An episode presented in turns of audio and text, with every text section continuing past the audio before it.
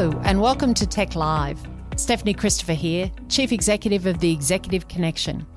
TEC connects CEOs, executives, and business owners to the world's largest business leader network. Our guest today is Matthew Le co founder and managing partner of Fifth Era and of Keiretsu Capital, the most active early stage venture investors backing almost 200 companies a year.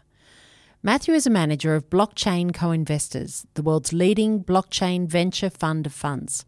He's also chairman of CAH and Securitize in Europe, vice chairman of SFOX, and an advisor at Warburg Pincus.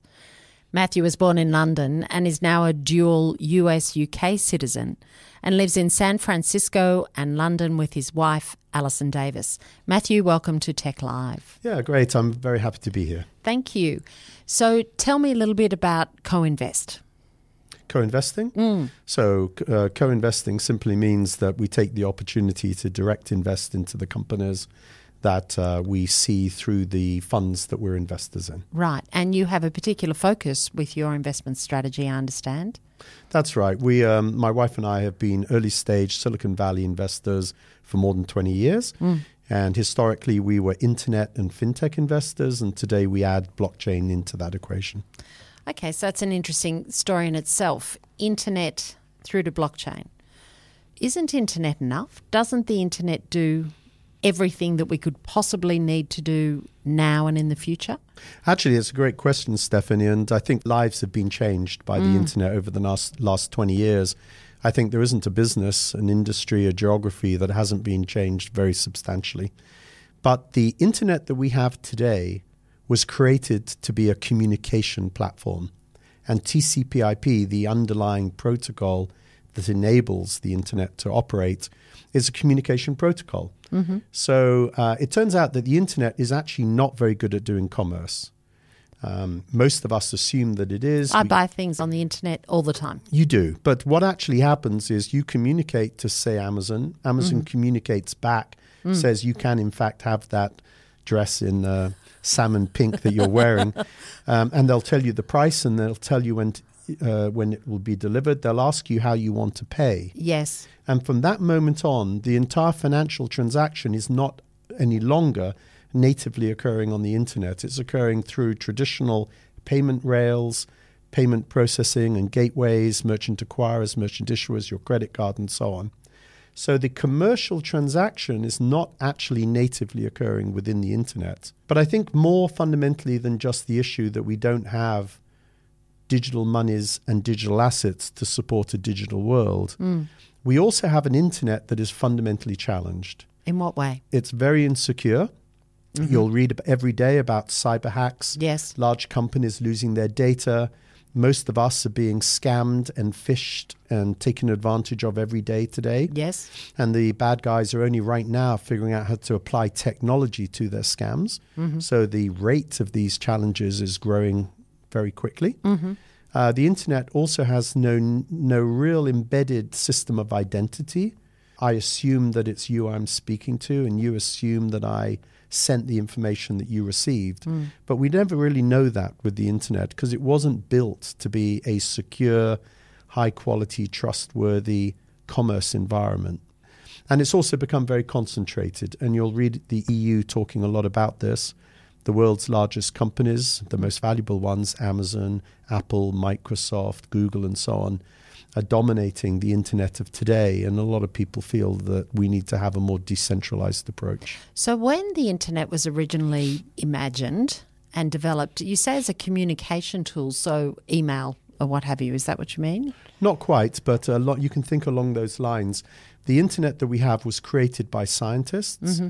At places like CERN and Stanford and MIT and DARPA to allow scientists to share data between themselves Got it. on wired networked uh, computer um, Right. networks. There wasn't there wasn't an issue of trust. You were Stanford, I was MIT. Mm. We knew who was going to communicate with whom, and we were sharing information, data, and Mm. and perspective and information.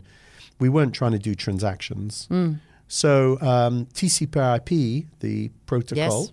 was created to support that type of a communication flow. And it's very powerful. You know, four to five billion people are communicating and sharing mm. data and, uh, you know, entertaining each other and mm. communicating with each other globally. But the internet that we have is not really structured and created to support a true digital economy. Where did the drive come, perhaps, for this to see the gap and think, well, there needs to be some solution for commerce or for a true digital economy? Right. Where did that come from? Well, actually, this is not a new thought. So, Milton Friedman, the famous economist, mm. uh, 20 years ago said the only thing that's wrong with the internet is we don't have any electronic cash. I think that we've got by for a long time by using traditional payment means yes. and financial means. But those things are not very good at doing a lot of the types of commerce that we're now enabling with the internet. And so I'll give you a couple of examples. Yeah, that'd be great. But um, uh, most of our kids play video games. Mm-hmm. In video games, we create virtual currencies mm-hmm. to allow the kids to buy and sell and grind away and capture benefits and other things. But the reason we use virtual currencies is because the units of of those transactions are tiny, mm-hmm. microtransactions, and payment systems are too costly to support microtransactions. A second example is the Internet of Things. Mm-hmm. We're now beginning to take all of the world's devices, the endpoint devices, which could be it could be phones and computers, but it could also be thermostats and meters, and it could be cameras. And we're connecting them together into a globally inter- uh, connected network. Mm-hmm. And we're going to start trying to find ways of compensating micro fragments of economic activity between these devices and again, our existing payment system can't support these types of Internet of Things transactions. These are two examples, there's many more. Hmm. But it's, it's taken a while for us to appreciate that we need to move towards native digital monies, native digital assets, and uh, we need to be able to do things faster, quicker, cheaper than we do today. And so, native digital monies, cryptocurrencies. They, uh, well, crypto com- uh, uh, cryptocurrencies are examples of native digital monies mm-hmm. um, in the sense that they are built as digital monies, mm.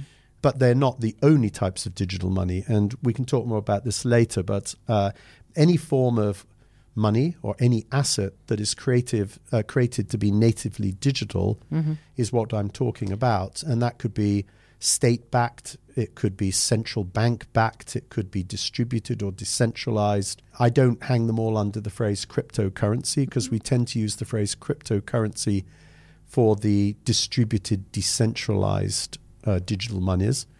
Um, we tend to use other names for, for example, central bank digital yep. currencies, CBDCs.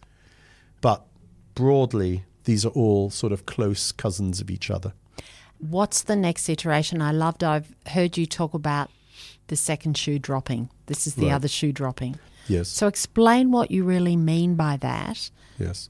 And how significant this is going to be for us all in yes. the future. Well, I think for the people who are listening to this, assuming for a minute that they are owners of businesses or executives of businesses or even investors in businesses, this is going to change their lives very significantly because just as the internet, the communication internet, changed the way they interact with their suppliers and their customers and their employees.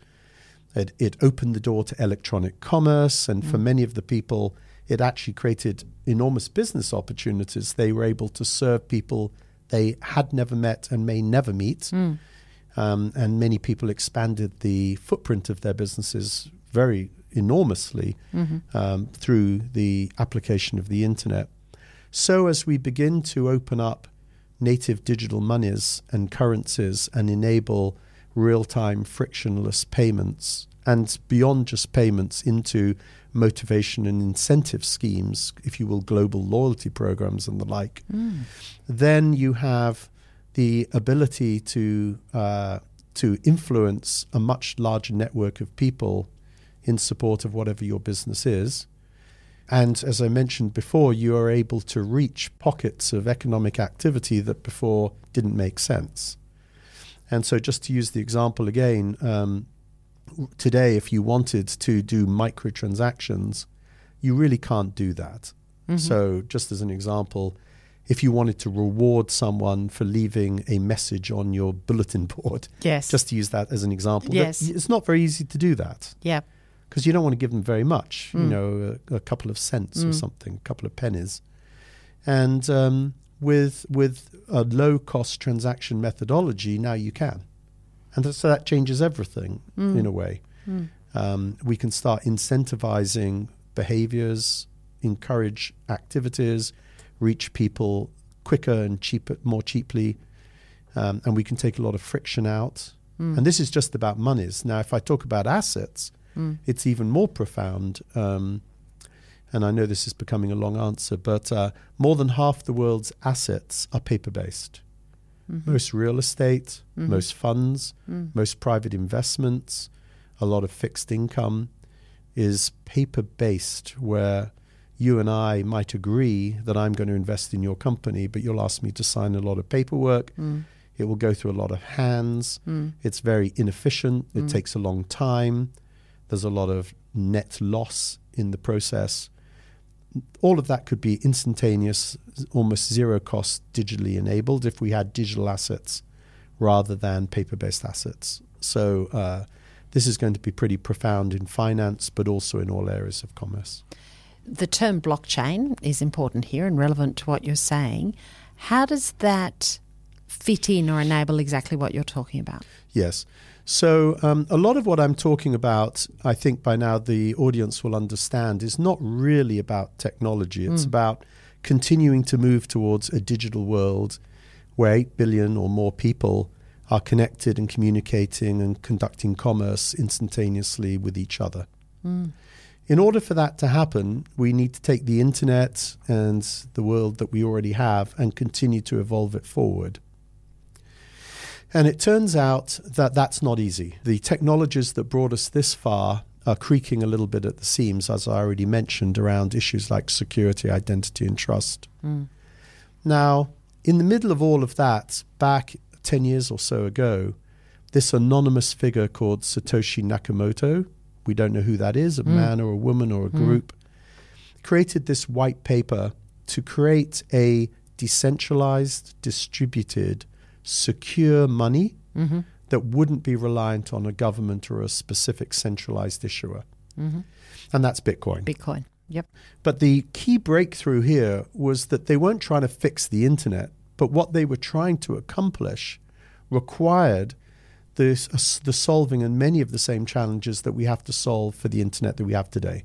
They needed a high level of security, they needed a concept of identity, they needed to create a trust based environment where the people interacting with each other didn't know each other. Hmm. They needed to solve the double spend problem, which is a very specific issue in economics. And all of that was accomplished with the blockchain protocol that sits underneath Bitcoin, the Yep. Bitcoin blockchain. So that is a conceptual breakthrough. And uh, the other phrase that we use for it is distributed ledger technology. I don't think we have to go too deep into the into the technology, if you will. But the important thing for the audience to understand is that the Satoshi Nakamoto solved many of the challenges that we are confronted by in the internet in the creation of Bitcoin. And it's the blockchain technology that sits underneath Bitcoin that many of us are very excited by. Can you tell us a bit more about that? How it Yes. Yes. So I, I can. Um, Stephanie, I. Will you? Well, I um, I will tell you that there are very few people who could stand up and explain TCP/IP in front of an audience, but many of them have built great businesses on top of the internet and electronic commerce. Okay. And I would say the same thing of this area. Well, I think for the people who are listening to this, um, will benefit enormously from native digital monies and native digital assets and a more secure internet. But they don't need to necessarily understand hash rates and Merkle roots and mining and all of the other bits and pieces of distributed ledger. Now, if they do want to understand those things, I think that at its most basic, um, this is a technology that allows a large number of people to collaborate with each other, to immutably see the actions of each other, and to create trust in the provenance of whatever the work is that they're jointly doing. That work could be passing money between them. It could be passing an item down a supply chain. It could be sharing something valuable and knowing that it's real mm. and that it's not been pirated. So there's a lot of applications of the technology. But how the technology works, I don't know that people really need to know any more any more than they need to know TCP/IP. And you know, maybe that's the key to this. Maybe that people come to blockchain thinking, I need to understand all the elements of it, and, and it's not necessarily that interesting to people. It's understanding more the impact it's going to have on me, my business, or indeed my life. Right. So, as a consumer, is this going to have the same kind of impact on me that the internet has had on me as a general layperson? Or do I need to be involved in some sort of significant transactions for it to have an impact on me in my life? No, I actually think it will allow us to continue to have more and more impact on everyone's lives in mm. many different ways. I think that we take for granted that the internet that we have today and everything that we do today will always be with us. It's actually, I think, quite feasible that if we don't solve the problems of today's internet, we'll actually have less than we have today. Mm. And I think very few people contemplate that thought. If the internet gets even more insecure, mm. If we get scammed and hacked and phished even more frequently, including by mainframe computers mm. whirring away and mm. hacking us mm. instantaneously and continuously. More systematized. Yes, exactly. Yeah. And if we if the volume of fake news and content grows exponentially and we can't trust anything we learn online, then I think we will end up with less than we have today, not more. So this is very fundamental. Um, everyone relies upon the internet of today. We can't imagine trying to find our way around Sydney without a map hmm. application. And the cars and the taxis that pick us up and drop us off wouldn't operate today if we didn't hmm. have those things. Hmm. But those things are not yet secure and immutable, if you will. So, my first point would be our lives, in order to simply stay the same, we're going to have to solve the challenges of the internet of today. And then I think we're unlocking a lot of new things. Um, and I've tried to hint at some of those.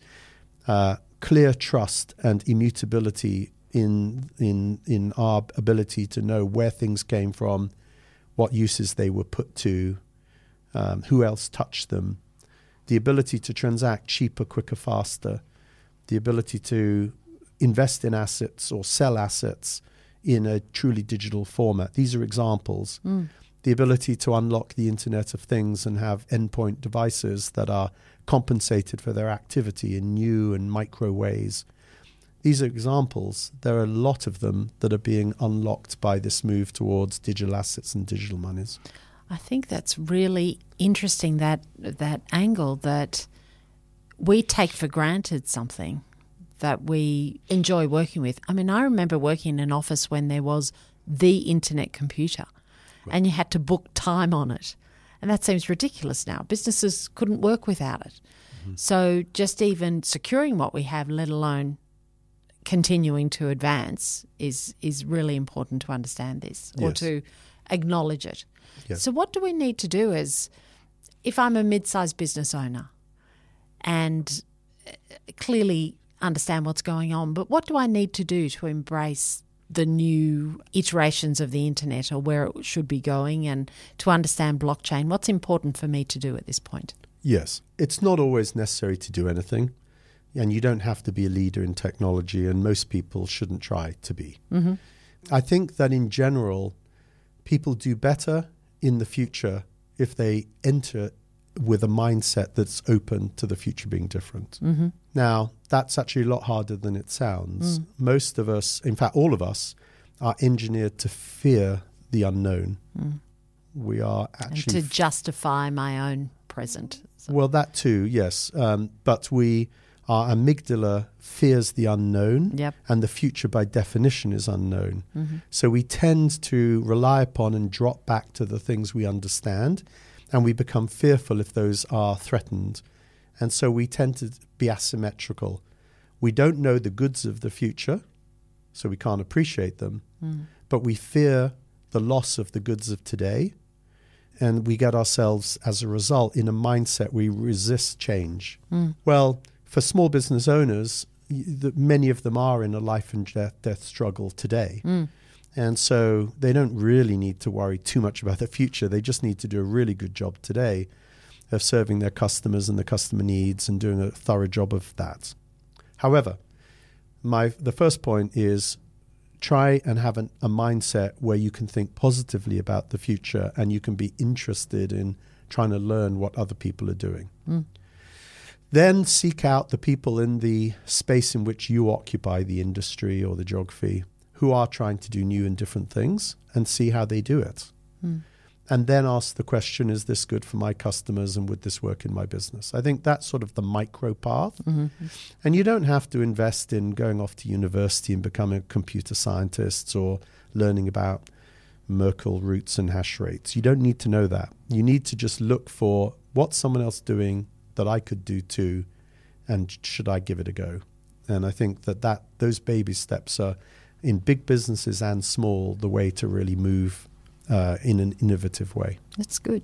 What will be the clues that this is is starting to be available to me in my day to day business life? What will be the clues that I would need to look out for or, or be aware when this happens? Think, okay, well, this is that kind of change to the next iteration of iteration of the internet, or this is my first interaction with the blockchain. Right. What would I be looking for there? Hmm.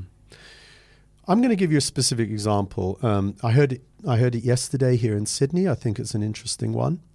Uh, it's a story of a 17 year old who I won't m- name the person's Mhm. name, and um, he's begun to carve out a place in um, electronic commerce, Mm-hmm. trading goods through Alibaba from China to Australia. And I'm sure many people have bought things um, electronically from these other sources. But, you know, a week ago he said this uh, virus could get worse. There might be a big run on face masks. Mm-hmm. He went online. He bought a couple of containers uh, from uh, uh, from China, and he's Mhm. having them shipped down here. And apparently, they're the last uh, available face masks because face masks, paper face masks, are sold out in China. Yep. So, um, so he he may have just cornered the market, Yeah. or at least got some containers of, of something that suddenly is going to be quite valuable. So I, I sort of asked, well, how did you do that? And of course, most of it any of us could have done. He went to Alibaba, he tracked down a supplier, found that they still had a few left, and bought them up. Mm. But I also asked, well, how did you do the transaction? And he used Bitcoin. And he needed to move fast because everyone was hounding this person to get these this these last couple of container loads. And so he did an instantaneous transaction with Bitcoin, and that was the way he, he got the his order in at the top of the queue. It's not a particularly profound example, but Mm. it's the type of example you should be watching for. What are Mm. other people doing? So if you're a paper goods manufacturer, a pharmaceutical or chemist, you know, retailer Mm. in Sydney right now, you just missed an opportunity Yeah. potentially. and this young 17 year old grabbed it from you. Yeah. And why? Because probably a variety of reasons. He's a he's a millennial. Mm. He's the digital native. He's embracing the future now. He's trying to figure out how these things can be put to good use. But I was pretty impressed Mm. because it never occurred to me that there's a lot of money to be made by selling face masks Mm. potentially. I know it's not altogether a great story either. It's definitely ambulance chasing, Mm. but um, that's a micro example of what I'm trying to describe. And so the clue could be as a business owner, I've missed out on something that in my standard way of operating, I'd have a really good crack at, but I've missed out on it because someone's done something differently or Yeah. someone's done something in a new way. yes. And that's a clue, isn't it? That, that, Yes. that I need to get my head around something different there. Yeah. So Alison and I, Alison is my wife Yes. and co-author. We we wrote a book on corporate innovation a few years back, Mm. and it's sort of the lessons from Apple, Google, Microsoft, Facebook, and uh, you know the world's most innovative and most valuable Mm. companies. And um, in that book, when you boil it all down, the the really innovative folks keep an eye on the customers and the needs that are not being met today, and they keep an eye on competitors, and they get paranoid if competitors are doing anything better than them. Mm. And that's a very micro level conversation. You can Mm. be a small business person, but if you're constantly worrying about um, am I doing everything I can for my customers? And uh, is my competitor down the block doing something better? And then if you layer on top of that those two questions, and are there any innovations that they're applying? Mm. It's enough. You know, mm. you'll be at, you'll probably be in the top quartile of whatever industry you're in if you just do those three things. What do my customers need?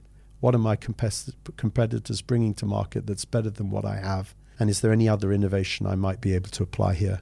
Just those three questions is probably sufficient. So, Matthew, you're an investor. How do you invest into this space? Alice and I have been in Silicon Valley 35 years. Mm. We've been early stage tech inven- uh, investors for at least 20. Mm. Um, and today we have our own firm, Blockchain Co Investors, which focuses on investing in the leading companies globally in this space. Um, today we're investors in 10 of the 16 blockchain unicorns. Mm-hmm. And this is really our passion, it's how we spend our time. Mm. What's a blockchain unicorn? Thanks for asking. I'm glad you're investing in them. Yeah, Just exactly. clarify what they are. so, in uh, Silicon Valley, a unicorn is a, a, private company worth more than a billion US dollars. And so, to be an investor in one is always a good thing, and mm. to be an investor in 10 makes us feel smug. I love a smug guest. Um, if anyone is interested in learning more specifically from you, or if they want to contact you, right. what would be the best way to do that, Matthew? We're pretty, we live a fairly public life. Mm. So um, people can go to our family office site, fifthera.com, or they can go to blockchaincoinvestors.com and they'll see Alison and I and our contact details. And then here in Australia, all the books we've written are available everywhere Amazon, Apple, paperback, hardback, ebook, Audible. So we're pretty easy to find more about, you know, our views on investing, innovation, and blockchain. Mm, that sounds great. So, Matthew, you have made what potentially is extremely complicated and out of the reach of a normal person very simple. And I really like the way you've brought it down to mindset because hmm. that's the start of everything and understanding your own business, understanding your customers, but having a view of where we're heading. And there's been so much change for all of us over the last 20 years that there's more change to come.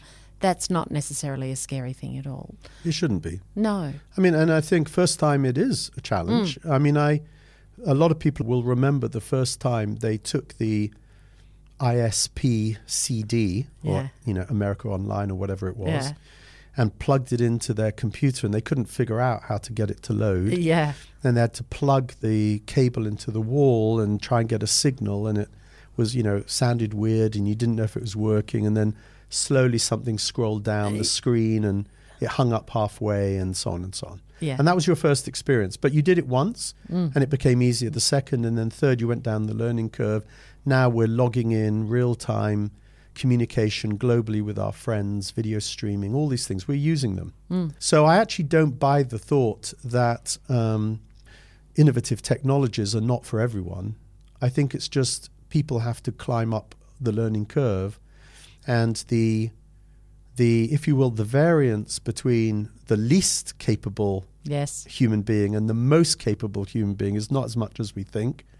Most of these technologies any of us can use if we put our minds to it. Mm you know, we've all got roughly the same brain. The the difference between a Nobel Prize winner and an average person is not percentage wise very much. Mm. And most of these technologies everyone can use. Now, uh, that doesn't mean that we're all going to invent new technologies. That's a very unique skill set. But using the technologies someone else has put in place for humans to use shouldn't be beyond any of us. So, Matthew, in equal parts practical and encouraging, Matthew Le Merle, thank you very much for your time. Thank you, Stephanie. I really enjoyed it. So that's TEC Live for today. CEOs are in the business of making decisions, and leadership is the art of execution. I'm Stephanie Christopher, and look forward to talking to you next time.